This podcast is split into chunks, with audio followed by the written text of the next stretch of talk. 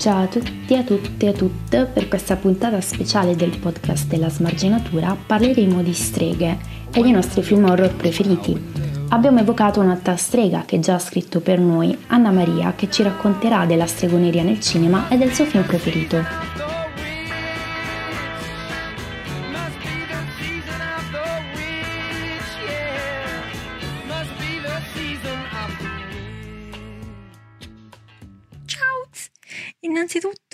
Tengo ringraziare Sara e Carmen per ospitarmi nell'edizione Spooky del podcast. Io sono stata evocata dalle tenebre per parlarvi di uno dei miei film del cuore, ossia The Witch di Robert Eggers. Si sono fatte tantissime analisi su questo capolavoro, ma in questa sede non mi soffermerò sui simboli più religiosi o legati all'empowerment della donna racchiuso nella figura di Thomasin. Mi limiterò piuttosto a lasciarvi alcuni accenni storici legati alla stregoneria che si possono riscontrare perfettamente nella pellicola. What went we out into this wilderness to find? Leaving our country, kindred, our fathers' houses. For what? For the kingdom of God. Let us pray. A partire, eh, ad esempio, eh, dalla visione che all'epoca eh, si aveva delle donne anziane. Siamo nel 1630, c'erano state secoli di carestie, pestilenze, però alle donne anziane veniva sempre additata la colpa delle morti premature dei bambini. E Eggers ce lo fa subito vedere perché la prima strega che Eggers ci mostra è la anziana, la donna anziana e che cosa fa? Rapisce il bambino, rapisce il piccolo Samuel e questa è proprio la visione classica de, della strega. E un'altra riflessione che mi faceva piacere fare era proprio partita da una citazione che Eggers ha fatto in una sua intervista. Um, in cui eh, tratta del rapporto che la famiglia eh, dei puritani, la famiglia di Thomasin, ha con la natura. Loro arrivano in questa vallata che dovrebbe essere il loro nuovo Eden, la loro terra promessa, ma allo stesso tempo è come dice Eggers la chiesa del diavolo e loro vogliono sopraffare questa natura, ma la natura non si fa sopraffare. E cosa fa l'uomo? Dà la colpa alla strega, non al suo lavoro che non funziona, non alla terra che magari non è adatta a quelle coltivazioni. No, la colpa è della strega, la colpa è della donna. E a parte eh, venire incolpata la strega del bosco e poi di conseguenza Thomasin, ma eh, mi è venuto in mente proprio un episodio, ehm, proprio, mi sembra intorno al 1700, quindi proprio in questa epoca qui, proprio nelle coste del, del Nord America della parte est, e, in cui ci fu uno tsunami e la colpa dello tsunami fu data alle donne. E perché secondo i predicatori le donne indossavano delle gonne troppo promiscue, probabilmente al polpaccio a questo punto mi, mi viene da dire. E fu loro data la colpa dello tsunami che aveva fatto, avevano fatto dirare Dio perché erano troppo promiscue e quindi Dio aveva mandato questo tsunami, questo nuovo diluvio.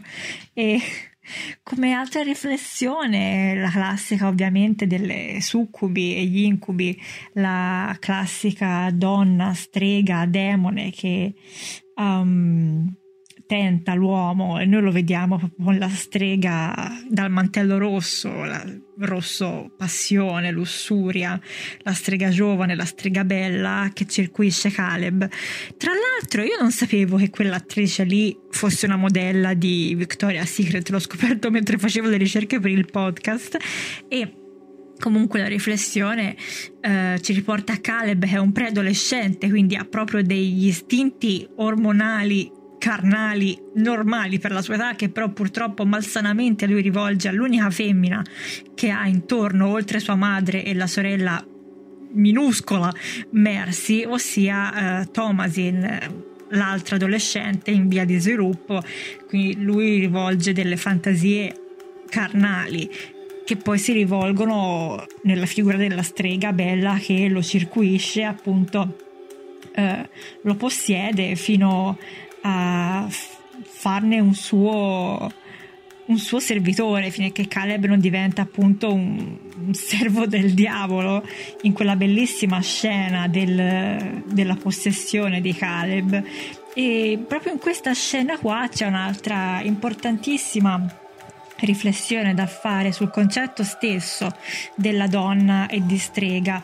All'epoca eh, la donna in sé era proprio vista come strega, proprio per il suo essere donna, la donna, tutte le donne sono figlie di Eva. Eva fu la prima donna a peccare, a essere fragile nella fede.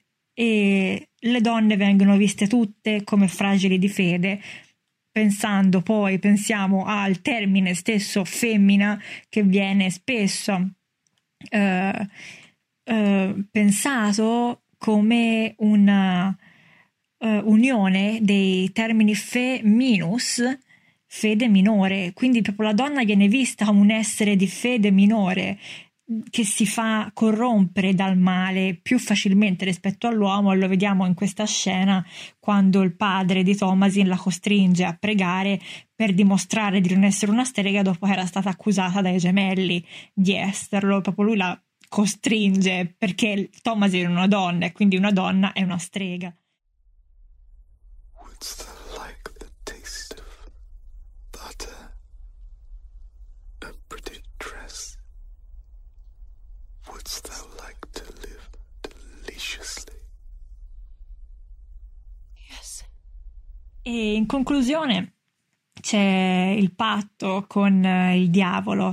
Patto con il diavolo sappiamo essere possibile in forma uh, Mm, di comunità tramite il sabba satanico, ma eh, in forma privata avviene esattamente come avviene alla fine di The Witch.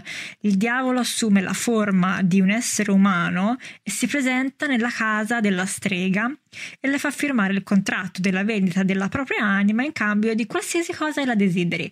Però si parte sempre da un qualcosa di molto piccolo, e che cosa fa eh, il diavolo, Black Phillip, incarnato alla fine di The Witch? Le promette sì a Thomasin una vita di delizie, ma non è che le promette di diventare una regina, non le promette una vita di lussi, le promette il burro, che è la cosa più basilare, più piccola dell'alimentazione, ma che per Thomasin, che era sempre vissuta in povertà, è una delizia, è un qualcosa di lusso. E io spero di avervi dato degli spunti un po' diversi, ecco, rispetto al solito che magari non conoscevate. Vi lascio una raccomandazione eh, letteraria a tema storico e stregonesco che è Storia notturna, decifrazione del sabba di Carlo Ginzburg. Io adesso passerei la palla, anzi, passerei la sfera di cristallo a Sara e Carmen.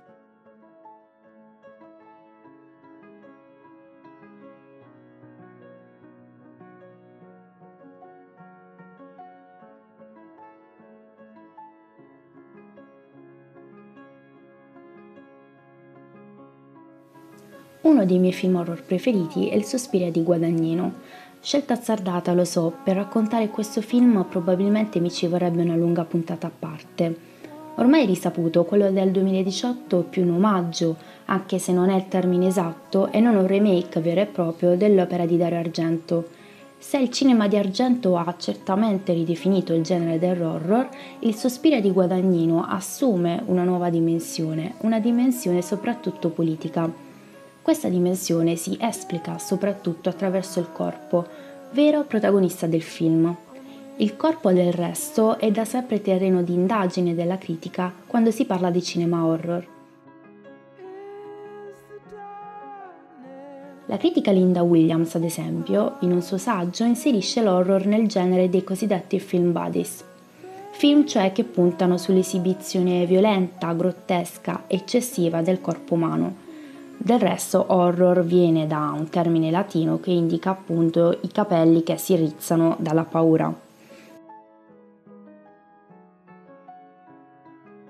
Le donne, osserva Williams, sono le vittime predilette degli horror e tutto, dalle espressioni facciali, i corpi e la rappresentazione più in generale, suggerisce questa posizione. Ciò chiaramente con l'exploit delle nuove teorie femministe nel corso degli anni è cominciato a cambiare.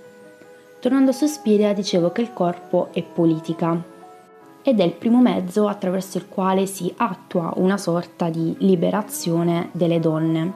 L'opera di Guadagnino offre delle riflessioni sul concetto di potere che sono strettamente collegate alla centralità del corpo in questo film, in cui la danza diventa quasi la bacchetta magica, l'incantesimo di queste streghe. In questo piccolo universo matriarcale dunque vi è l'analogia tra danza e potere.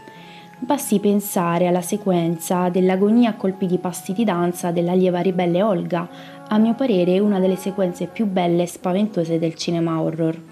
Susie, la protagonista interpretata da Dakota Johnson, esercita il potere sulle altre nell'atto estremo della morte, nella parte più esoterica del film. Poi basti pensare a come nella pellicola eh, la figura della ballerina eh, e della terrorista si sovrappongono L'ambientazione infatti è la Berlino del 1977, ai tempi della banda Bader Meinhof, spero di averlo pronunciato bene. Queste streghe dunque hanno una dimensione che va al di fuori della scuola di danza, nel mondo politico, a differenza del film di Dario Argento. Questo gruppo di oserei chiamare baccanti diviene realmente un tutt'uno, sotto la guida di una madre che le possa accoglierle e anche stavolta la danza corre in aiuto di Guadagnino per meglio rappresentare il concetto.